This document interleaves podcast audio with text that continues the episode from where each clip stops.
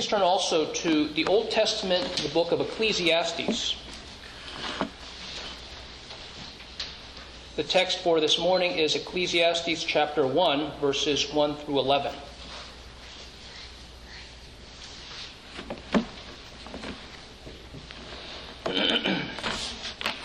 Ecclesiastes chapter 1, verses 1 through 11. This also is God's word. The words of the preacher, the son of David, king in Jerusalem.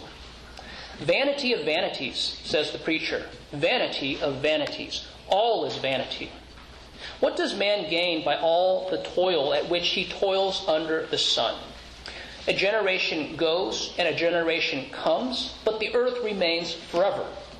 The sun rises and the sun goes down and hastens to the place where it rises. The wind blows to the south and goes around to the north. Around and around goes the wind, and on its circuits the wind returns. All streams run to the sea, but the sea is not full. To the place where the streams flow, there they flow again. All things are full of weariness. A man cannot utter it. The eye is not satisfied with seeing, nor the ear filled with hearing. What has been is what will be, and what has been done is what will be done. And there is nothing new under the sun. Is there a thing of which it is said, "See, this is new"? It has been already in the ages before us. There is no remembrance of former things, nor will there be any remembrance of later things yet to be among those who come after. May we go to our God and ask for his blessings on the reading and also the preaching of his holy word. Our almighty God, we thank you, Father, for your word. We thank you, Father, for you are the source of light, that you are the source of wisdom, and that you have given us intellect. But Father, we cannot reach to you and achieve you, that your thoughts are higher than our thoughts, just as the heavens are higher than the earth. And Father, we acknowledge how all kinds of pursuits in this life, whether it be pursuits of knowledge and wisdom, of labor, of pleasure, of all these things, Father, that if they are pursued without you, they are hopeless causes. Father, we pray that you might remind us that you indeed are the one who holds all things together. And Father, we pray that you would guide us in our lives, that we would see you as our true hope, that we would acknowledge that without you in this world, there is no hope, there is no meaning. There is no substance. Father, we pray that Jesus Christ, your Son, would be exalted and that your servant would be humbled. We thank you in Christ's name. Amen. Here we are starting a new sermon series on Ecclesiastes. Children, I want to ask you, has it already been an occasion, once, twice, maybe a dozen times, where you've said to yourself, my parents raised me this way, or they enforce this rule.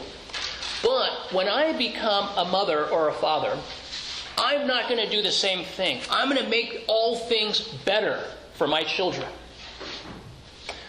Perhaps the time has not come, or perhaps you're speaking now as adults, and you're realizing, no, those things could not be. I did not know how they were until I became a parent and I realized I didn't fix the problem that I perceived.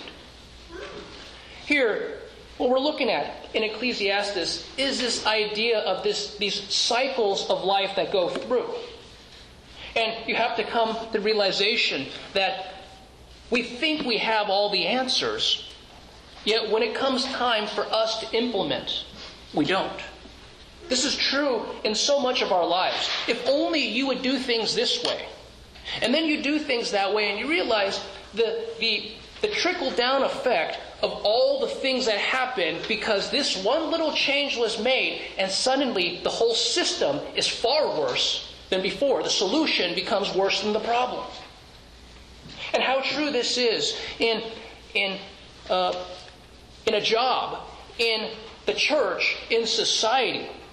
And so also here, when you look at this passage, you look at this book of Ecclesiastes, it attempts to address some of these things, the deeper matters of life. As we think about this book, you realize that this is not an easy book. And I attempted on several occasions in the past to start it. And it wasn't until this week that I started it that I realized how big of a minefield I dug into. But nonetheless, this is God's Word, and God speaks to us through His Word. And you must come to understand that we need wisdom for this day. We need wisdom for our times. And that it's particularly during these times that people are looking for answers. And that God is stripping away the things. You think about the things that the author brings up, whether it be labor. Well, your work has changed significantly for some of you. You think about the injustices and the oppression in life, that this book addresses those things. It addresses pleasure. It addresses monotony. All these things are addressed in this book, an appropriate book for such a time. The truth that we see in this passage, Ecclesiastes teaches that all life is futile and hopeless when viewed without God, for in Him all things hold together. Ecclesiastes teaches that all life is futile and hopeless when viewed without God, for in Him all things hold together. We'll look at this in 4 points. The first is the author. The second, the theme. Third, the summary question. And then fourth, the proofs of vanity. So the first point from verse 1 is the author of Ecclesiastes. The words of the preacher, the son of David, king in Jerusalem. So we have these several phrases. So the one about preacher, the Hebrew word there is kohelet, and it comes from the root word in Hebrew for assembly, or someone who assembles, one who convenes an assembly.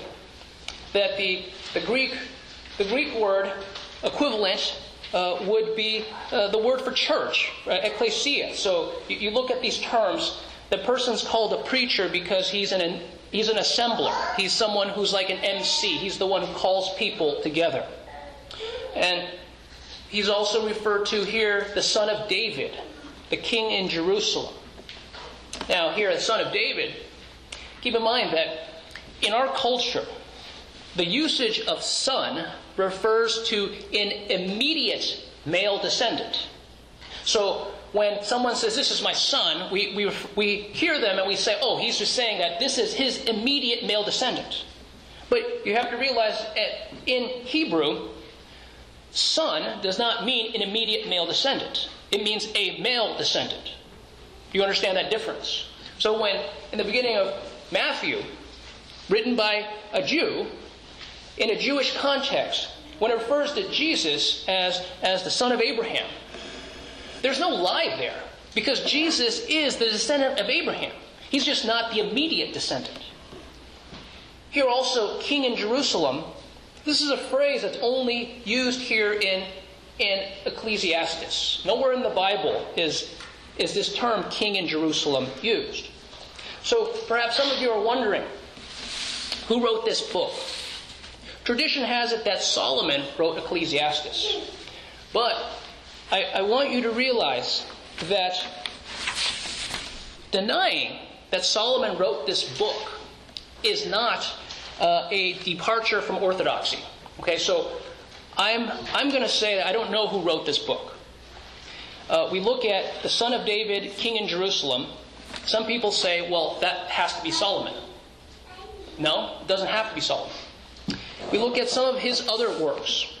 Clearly, Solomon wrote Proverbs, or at least much of it. Clearly, Solomon wrote the Songs of Songs, or Songs of Solomon. In both of those books, at the beginning, in the first verse or two, Solomon by name is identified as the author. But he's not here. So I hope you understand this is not a departure from orthodoxy when we say perhaps we don't know who wrote the book. It's not important who as a human wrote the book. There are other books, for example, Hebrews, where we don't know who the author is. It is still part of the canon. It is still authoritative in our lives. There are certain internal evidences that would speak against Solomon as the author. In Ecclesiastes chapter 1, verse 16, he says, I have acquired great wisdom, surpassing all who were over Jerusalem before me. And my heart has had great experience of wisdom and knowledge. Now, when you think about all, if you think about who fits into that category of all who were over Jerusalem before me, and you remember that it was in the reign of David. He began as king in Hebron for about 7 years, and then he moved to Jerusalem. So all who were in Jerusalem before me amounts to one man, King David. So it seems odd to claim that.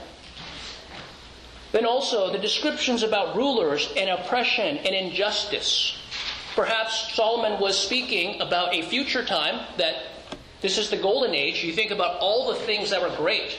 That Queen of Sheba came to visit, to see for herself all the great things that existed in Israel under the reign of Solomon. And she had only heard from a distance all these great things, but then when she came and listened to him, and all the answers that he had, the order of his society, the appearance and the dress of his servants, that she was basically swept off her feet. So we're talking about all these things of rulers and oppression and injustice, as if, wait a minute, but Solomon, you're the king. So here, when we think about the author,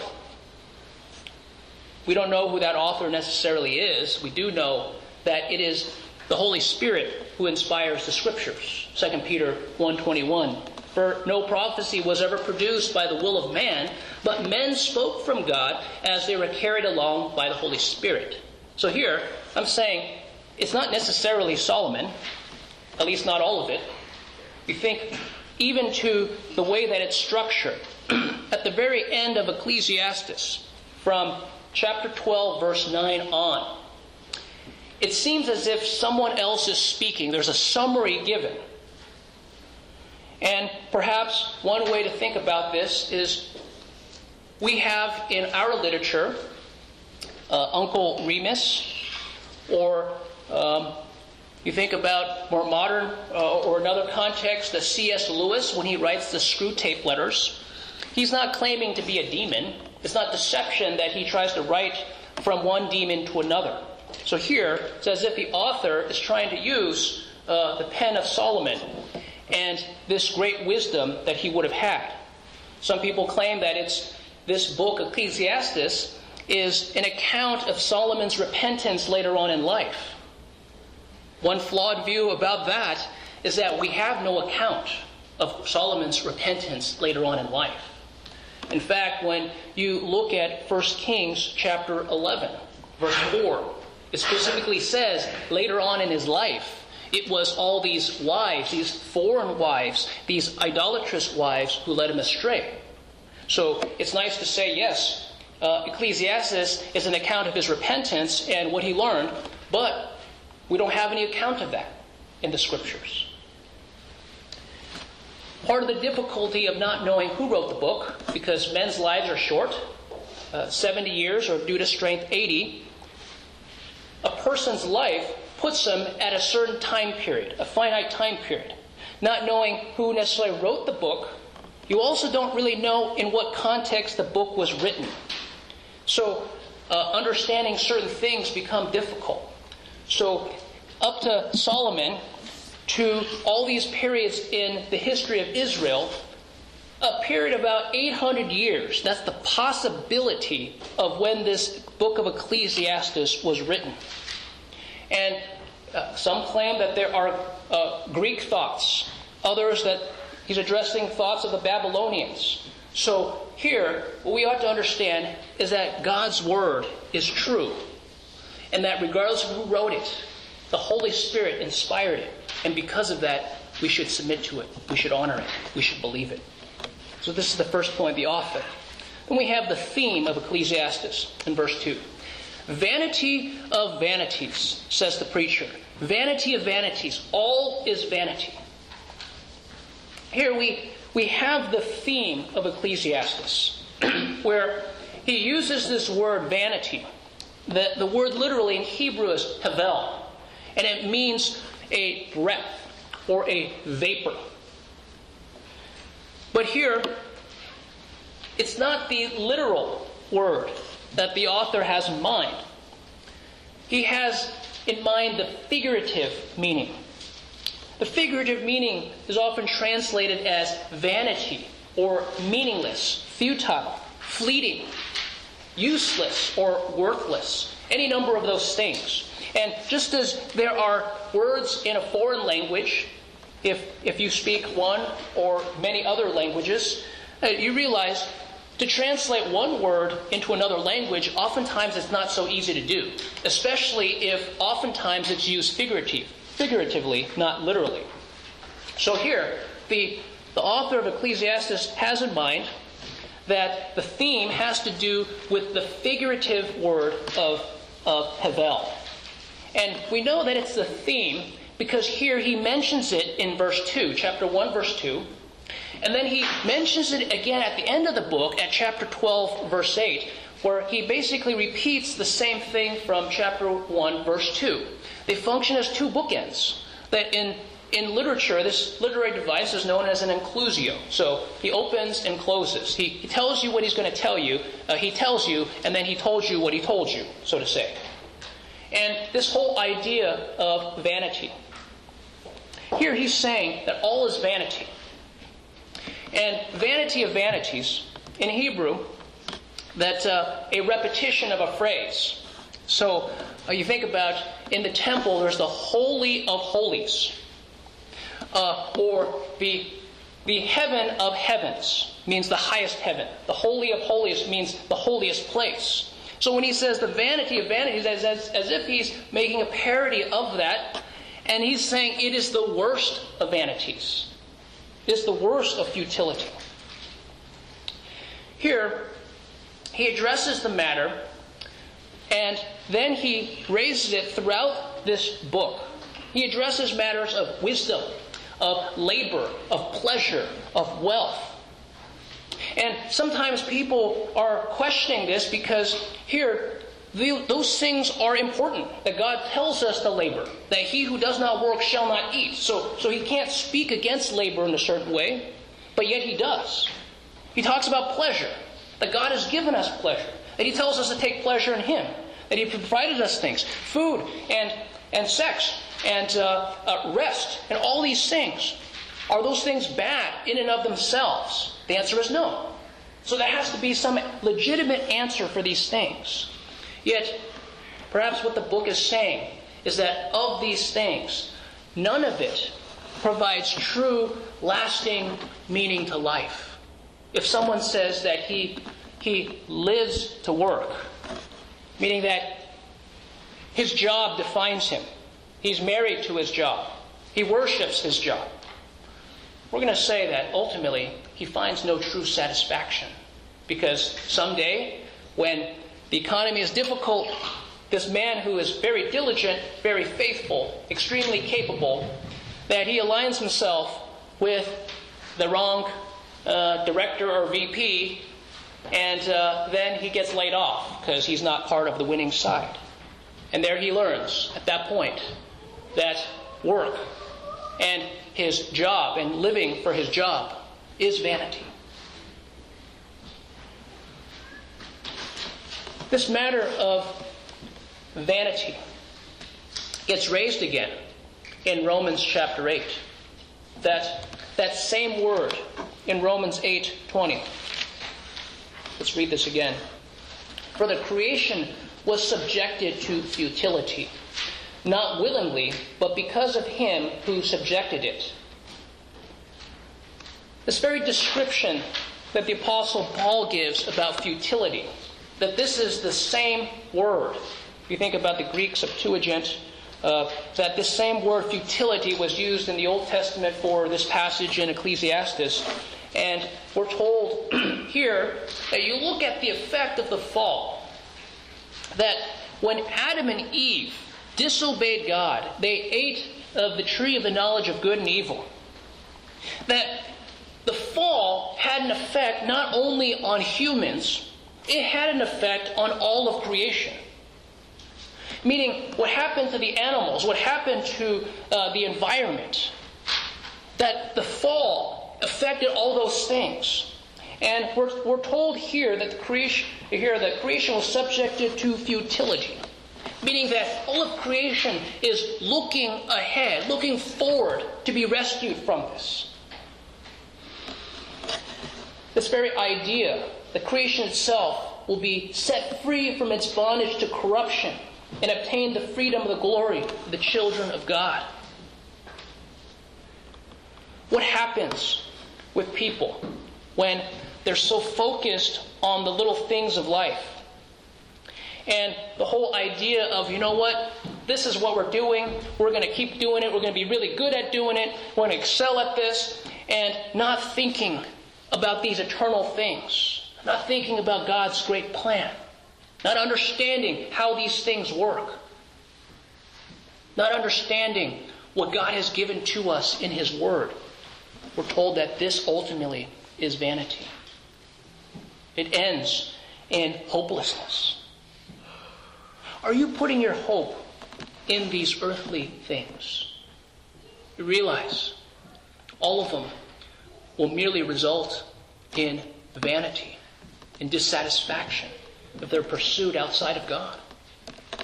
So this is the second point, the theme of Ecclesiastes. We have the third point, the summary question of Ecclesiastes in verse 3. What does man gain by all the toil at which he toils under the sun? Here, we had earlier in verse 2 the theme, and here we have a summary question. So it's as he's making some kind of progress. And we have first this concept of gain. What does man gain?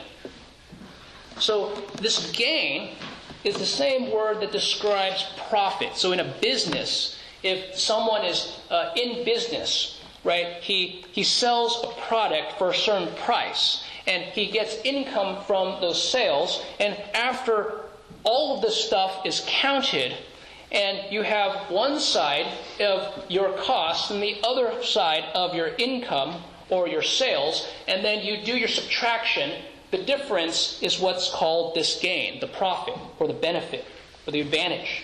And this term also is repeated oftentimes in this book. Vanity is far more frequent, like more than 30 times. And this gain is also mentioned, not as frequently. But at the end of the day, man looks to profit from his labor. So what does man gain by all the toil at which he toils under the sun? So this concept of toil. Understand that toil or work, that this is part of the curse of the fall. So Adam and Eve chose to disobey God. And that didn't have results merely for them, but it had results, it had effects on all of their descendants. And as we said earlier, it had an effect on the entire creation. And regarding the work, that Adam's role was to tend the garden. Eve's role was to help him tend the garden. And because of their disobedience, part of God's curse was on labor. Genesis 3:19, by the sweat of your face you shall eat bread till you return to the ground, for out of it you were taken. For you are dust, and to dust you shall return. So by the sweat of your face you shall eat bread. Meaning that by our hard work and toil, we will earn our food. We hear about it in another place. In Psalm 127, verse 2. It is vain that you rise up early and go late to rest, eating the bread of anxious toil, for he gives to his beloved sleep. So this idea of eating the bread of anxious toil. that oftentimes your work, your labor, is painful, that the results aren't there, that it brings sadness and grief, that the income is not coming in. You think about the difficulties of the work, that at times there's the difficulty of monotony. It seems the same thing over again. I think back to graduation, right? So you graduate from high school, or you graduate from college, or whatever it is. The commencement or the graduation speaker always is there to blow sunshine into your life about how, you paid $160,000 for this degree, and you know what? It's going to buy you a great amount, and you're going to change the world. And then as an 18-year-old or 22-year-old or whatever it is, you go out to work, and then after 6 months of working, you realize you ain't changing the world. You're not going to do it. And after some time, 7 months, you set into this rhythm of you realize that what they taught you in school was all too idealistic, right? And this is kind of the pattern. Part of the curse of the fall, one of the curses, is the monotony of work. It is the monotony of work. But yet God's compassion still shines. That though there was a curse of the fall and of labor, yet we're also told that he blesses it so that you may earn your food. Psalm 104, 14 to 15. You cause the grass to grow for the livestock and plants for man to cultivate, that he may bring forth food from the earth and wine to gladden the heart of man, oil to make his face shine and bread to strengthen man's heart. Here, God is saying that he allows you to make or to have bread, to have food from your labors. It's a reminder that God is the one who sustains us, that he calls us to work. He's cursed the work, but yet he also blesses it. In this verse also, we have this phrase, under the sun. What does man gain by all the work at which he toils under the sun? This phrase is also used over 30 times in Ecclesiastes, and it's a key concept in order for us to understand the theme. So think about it for a moment, that you draw an imaginary line between heaven and earth, this imaginary line. And here, it's as if the author of Ecclesiastes is saying that under the sun is, we only think about what happens under the sun. We cut God out. We have a closed system, a box. And so long as man reasons from the perspective without including God in his reasoning and his thoughts and his plans, life will always and only be vanity and futile. So that imaginary line under the sun, we cut that and we say anything above the sun, above the heavens, right, that we don't include God, the result will be grief, meaninglessness, and sadness. Secular humanism, the philosophy that begins and ends with man, leaving no room for God. This can only result in despair. I think that's part of the author's point, Kohelet. He's trying to make the point that life without God, life and all the pursuits of life, pursued outside of God, without God as the center, it results in grief and sadness, in despair, meaninglessness. This is perhaps for us a reminder that you and I, we cannot expect society, psychology, philosophy, secular religion to provide all of the answers and the solutions. If ever you're looking to society, well, society will fix this. Medicine, medical technology and advancement, that's going to fix our problems. Well, we have this problem called death, and we cannot fix that. Some people claim that the life expectancy has only gone up with medical technology. But when I read Psalm 90, and it says that a man's years are 70, or due to strength 80, how is that really that different from our life expectancy right now? Meaning that we account for infant mortality. Maybe the average lifetime was lower back then, but after they got past the age of 1 or 5, it says that they were living to 70 or 80 years. So also, you look at the problems of life. Ultimately, they're not solved by the people who are in charge, who are the social scientists, right? The philosophers. It's not going to be by other religions. These answers are going to be found in Jesus Christ our Lord. Whatever problems there are, the hope, the solution ultimately comes in Jesus Christ. When you think about the story of the Tower of Babel, that these men were saying, we're going to build this tower and we're going to ascend to heaven so that we can reach God. And then you have God saying, what's going on there? Let us go down. This description about God saying, hey, we're going to have to condescend to go down there to see what's going on. Human terms, of course, because God is everywhere. But there's no way that man can reach to the level of God, that man's reasoning, man's thoughts, never will it be that he can achieve the thoughts of God. Instead, what we have is the Emmanuel principle. Matthew chapter 1, that God sent his Son, and that Jesus is God with us, that God condescends to man's level. He condescends to the level of interacting with man.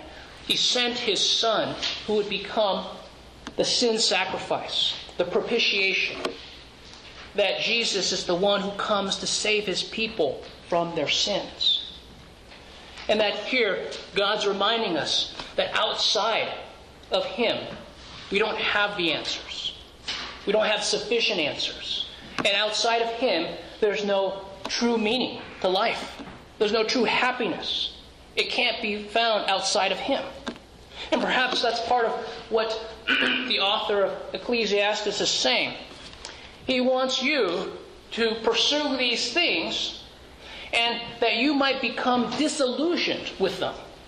Meaning, in the sense that you're saying, wait a minute, those things don't satisfy at all. Those things can't satisfy. And there are people in the world who have tested those things. So if Solomon is one who is God had gifted with wisdom, and he's saying there was no satisfaction in those things outside of God, perhaps we should believe him.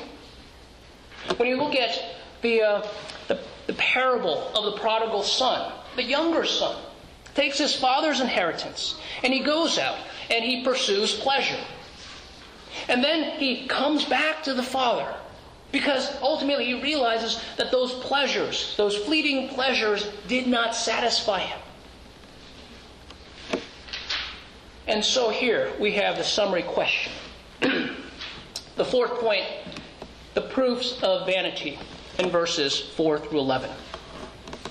A generation goes and a generation comes, but the earth remains forever.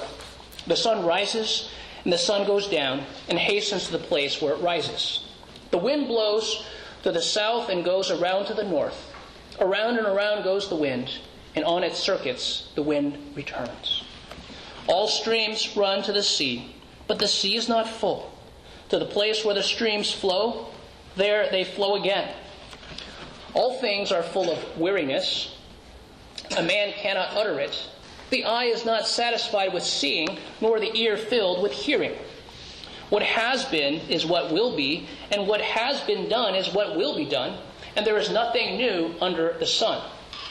Is there a thing of which it is said, see, this is new? It has been already in the ages before us. There is no remembrance of former things, nor will there be any remembrance of later things yet to be among those who come after. So the proofs of vanity, the author divides into two sections. The first is a proof of vanity from nature in verses 4 through 7, and then in mankind, verses 8 through 11. So in nature, verses 4 through 11, Essentially, he raises the... He mentions the four elements of earth, wind, fire, water that was at the Greeks. They categorized the elements into those four: earth, wind, fire, water.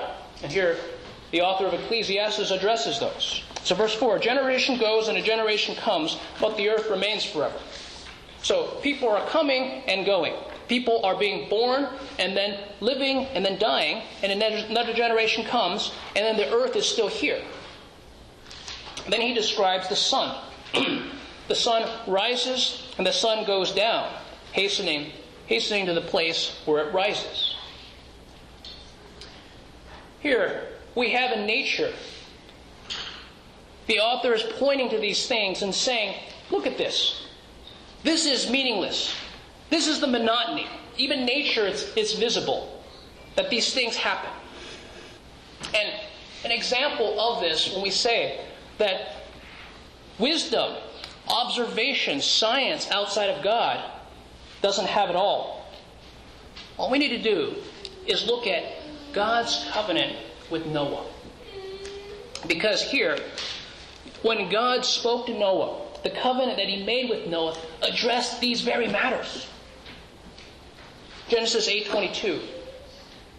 And when the Lord smelled the pleasing aroma, the Lord said in his heart, I will never again curse the ground because of man, for the intention of man's heart is evil from his youth. Neither will I ever again strike down every living creature as I have done. While the earth remains, seed time and harvest, cold and heat, summer and winter, day and night shall not cease. Did you catch that? The author of Ecclesiastes, judging from man's perspective, he says, hey, he sees generations come, generations go, but the earth remains forever. God says differently, while the earth remains, meaning that God has a plan that he will one day consume the earth in the fire, in 2 Peter chapter 3.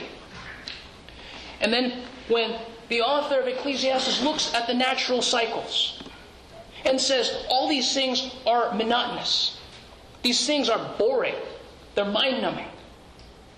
Instead, God is saying, look at those cycles. The sun rises, the sun sets, day and night. What we ought to be doing to interpret that is we look at those things and we say, look, that's proof that God is faithful to us. He's not going to judge this world again by a flood. So when we go through the cycles of the seasons, we go through the cycles of day and night and year after year.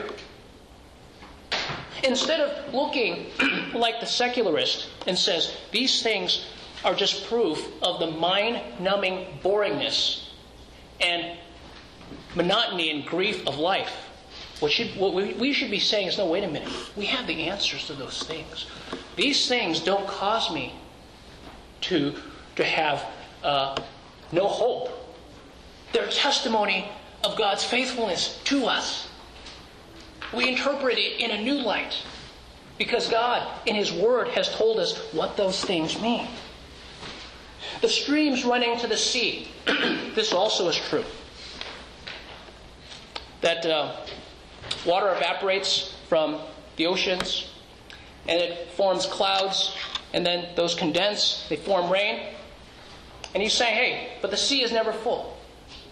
You look at God's interpretation of those things. Isaiah 55, verses 10 and 11. He talks about the water, and he talks about his word. And he talks about how just as he sends the rain that waters the earth, it gives seed to the sower, it gives bread to the eater. He says, in the same way, he sends his word, and it doesn't return to him empty. But what he's saying is that he's in control of every little molecule of water, so that when it rises and when it falls, it accomplishes the purpose for which he sent it. It gives new meaning to nature and our understanding of nature, because God has given it meaning.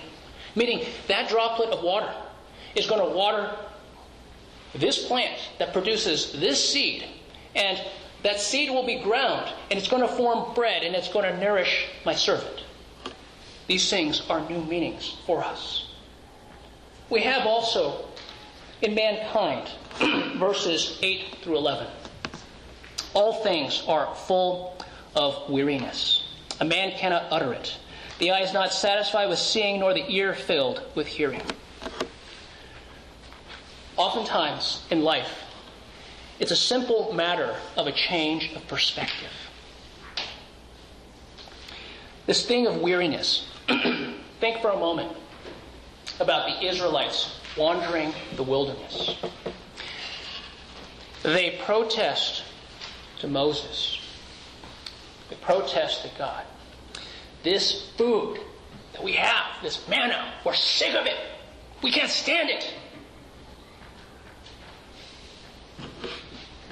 And what they're saying is, this is boring. We want something new. What did God do for them? You think about what other generation received the blessing of having food fall from the sky 6 days a week. We're told 40 years God provided for them. Their perspective was, God, what you give us is boring and we despise it. You look at Joshua chapter 5. Israelites were about to go conquer Jericho. God says, wait. You're not separate from them. You're the same. You need to be circumcised. After their circumcision, there was they ate of the fruit of the land. They ate of the Passover, celebrated the Passover. And they ate of the fruit of the land, ate of the produce of that land, the land that God promised them. And then we're told then that God stopped providing them manna. It wasn't until they ate of the fruit of the land that God had promised them. After 40 years, you realize God never missed a day other than the planned days, the Sabbath day. 6 days a week for 40 years that God didn't miss a day. God, you know our needs. You provide for us. Why couldn't the Israelites say, God, we praise you for your faithfulness and your mercy to us. You know our needs. You meet our needs. Instead, what they said was, we despise the things that you give us because they're monotonous. They're wearisome. It's easy for us to look at them and complain about them and shame on them. But you realize for a moment, is there monotony in your life? Do you gripe and complain about certain things? This is boring. Your life is boring.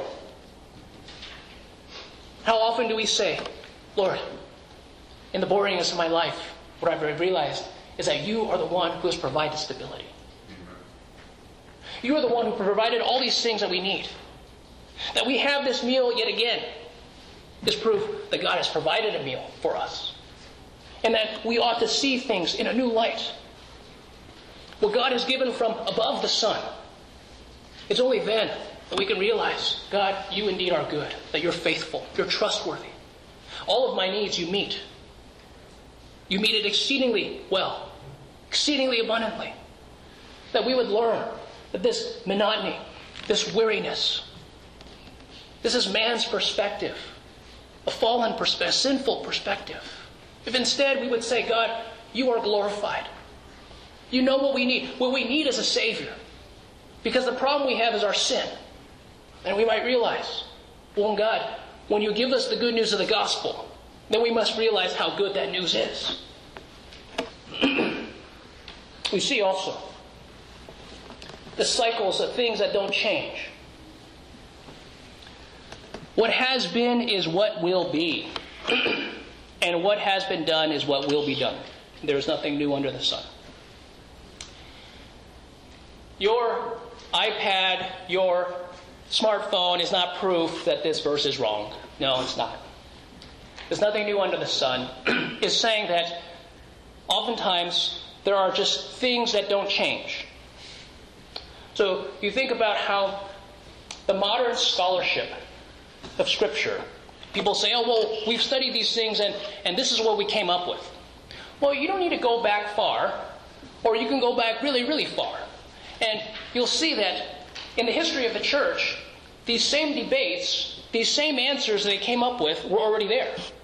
So the different theories, the different interpretations, and the different arguments, it's there throughout the history of the church. It's not as if the guy who's been conferred the new PhD is somehow cutting edge. All these things were already there. You think about the cycles of life, the cycles of sin. That children began by asking you this idea of, I'm going to do it differently when I'm a parent. I'm going to do it differently when I'm the boss. But then you become the boss, you become the parent, and you realize you still have to deal with the same things. You still get the same complaints from your children about not wanting to eat the broccoli.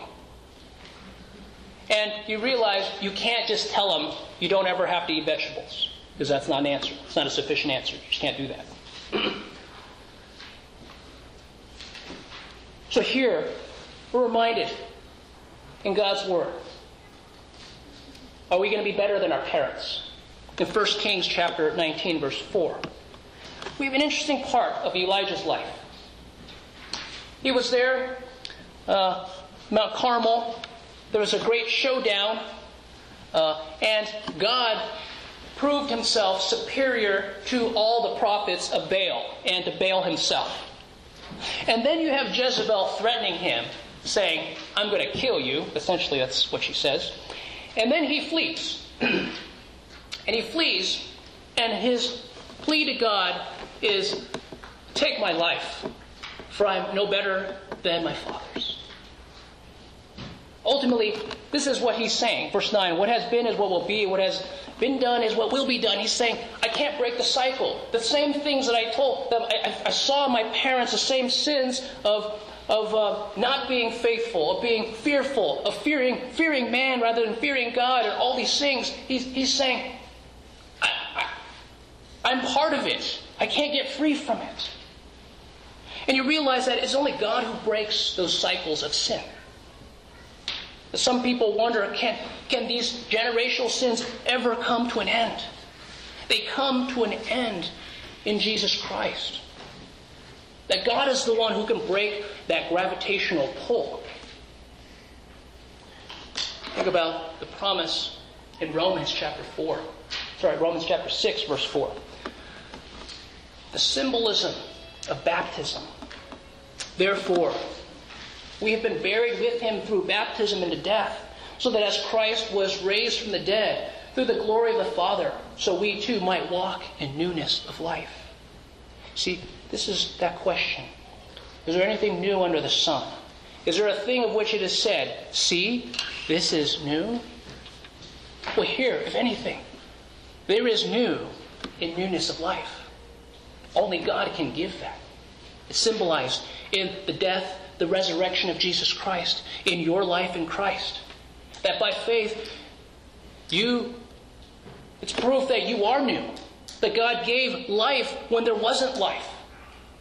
That this is the good news of the gospel, that you and I, who are a product of our generation, a product of our environment, the apple doesn't fall far from the tree, that somehow these cycles of sin can be broken. That God is the one who sets us free. He is the one who gives us newness of life in Jesus Christ. That you embrace these promises by faith, that these sins of yours can and have been forgiven by Jesus Christ our Lord. This indeed is new, in the sense that it's far better than what the world can come up with regarding good news. It was God who planned it. So also in Revelation chapter 21, verse 5. Behold, I am making all things new. Is there anything that is new? There's what God has made. Those things are new. That God had a plan in the Garden of Eden. Adam fouled up that plan. That Jesus comes to fix it. And that we're looking ahead to the future when all things will be made new. Until then, we continue laboring in this world. Laboring in hope, because God has given us hope. Though there's the curse of the fall, there's also hope that he provides for our needs. That he is the only one who gives us this true meaning of life. He is the only one who answers all these questions. And as you continue to ask these questions, as things come up, that the answers may not always be so simple, but the answers are found in our Lord Jesus Christ and in His Word, that our hope is there, the promises are there, the good news of the gospel is there, that you and I might say, we can't find hope, we can't find satisfaction in any of these earthly things under the sun. Instead, our hope is in Jesus Christ. He is the one who redeems us. He is the one who has bought us, and He is the one who will come back to bring us to our heavenly home. In Christ's name. Let's go to our God in prayer. Our Lord Jesus Christ,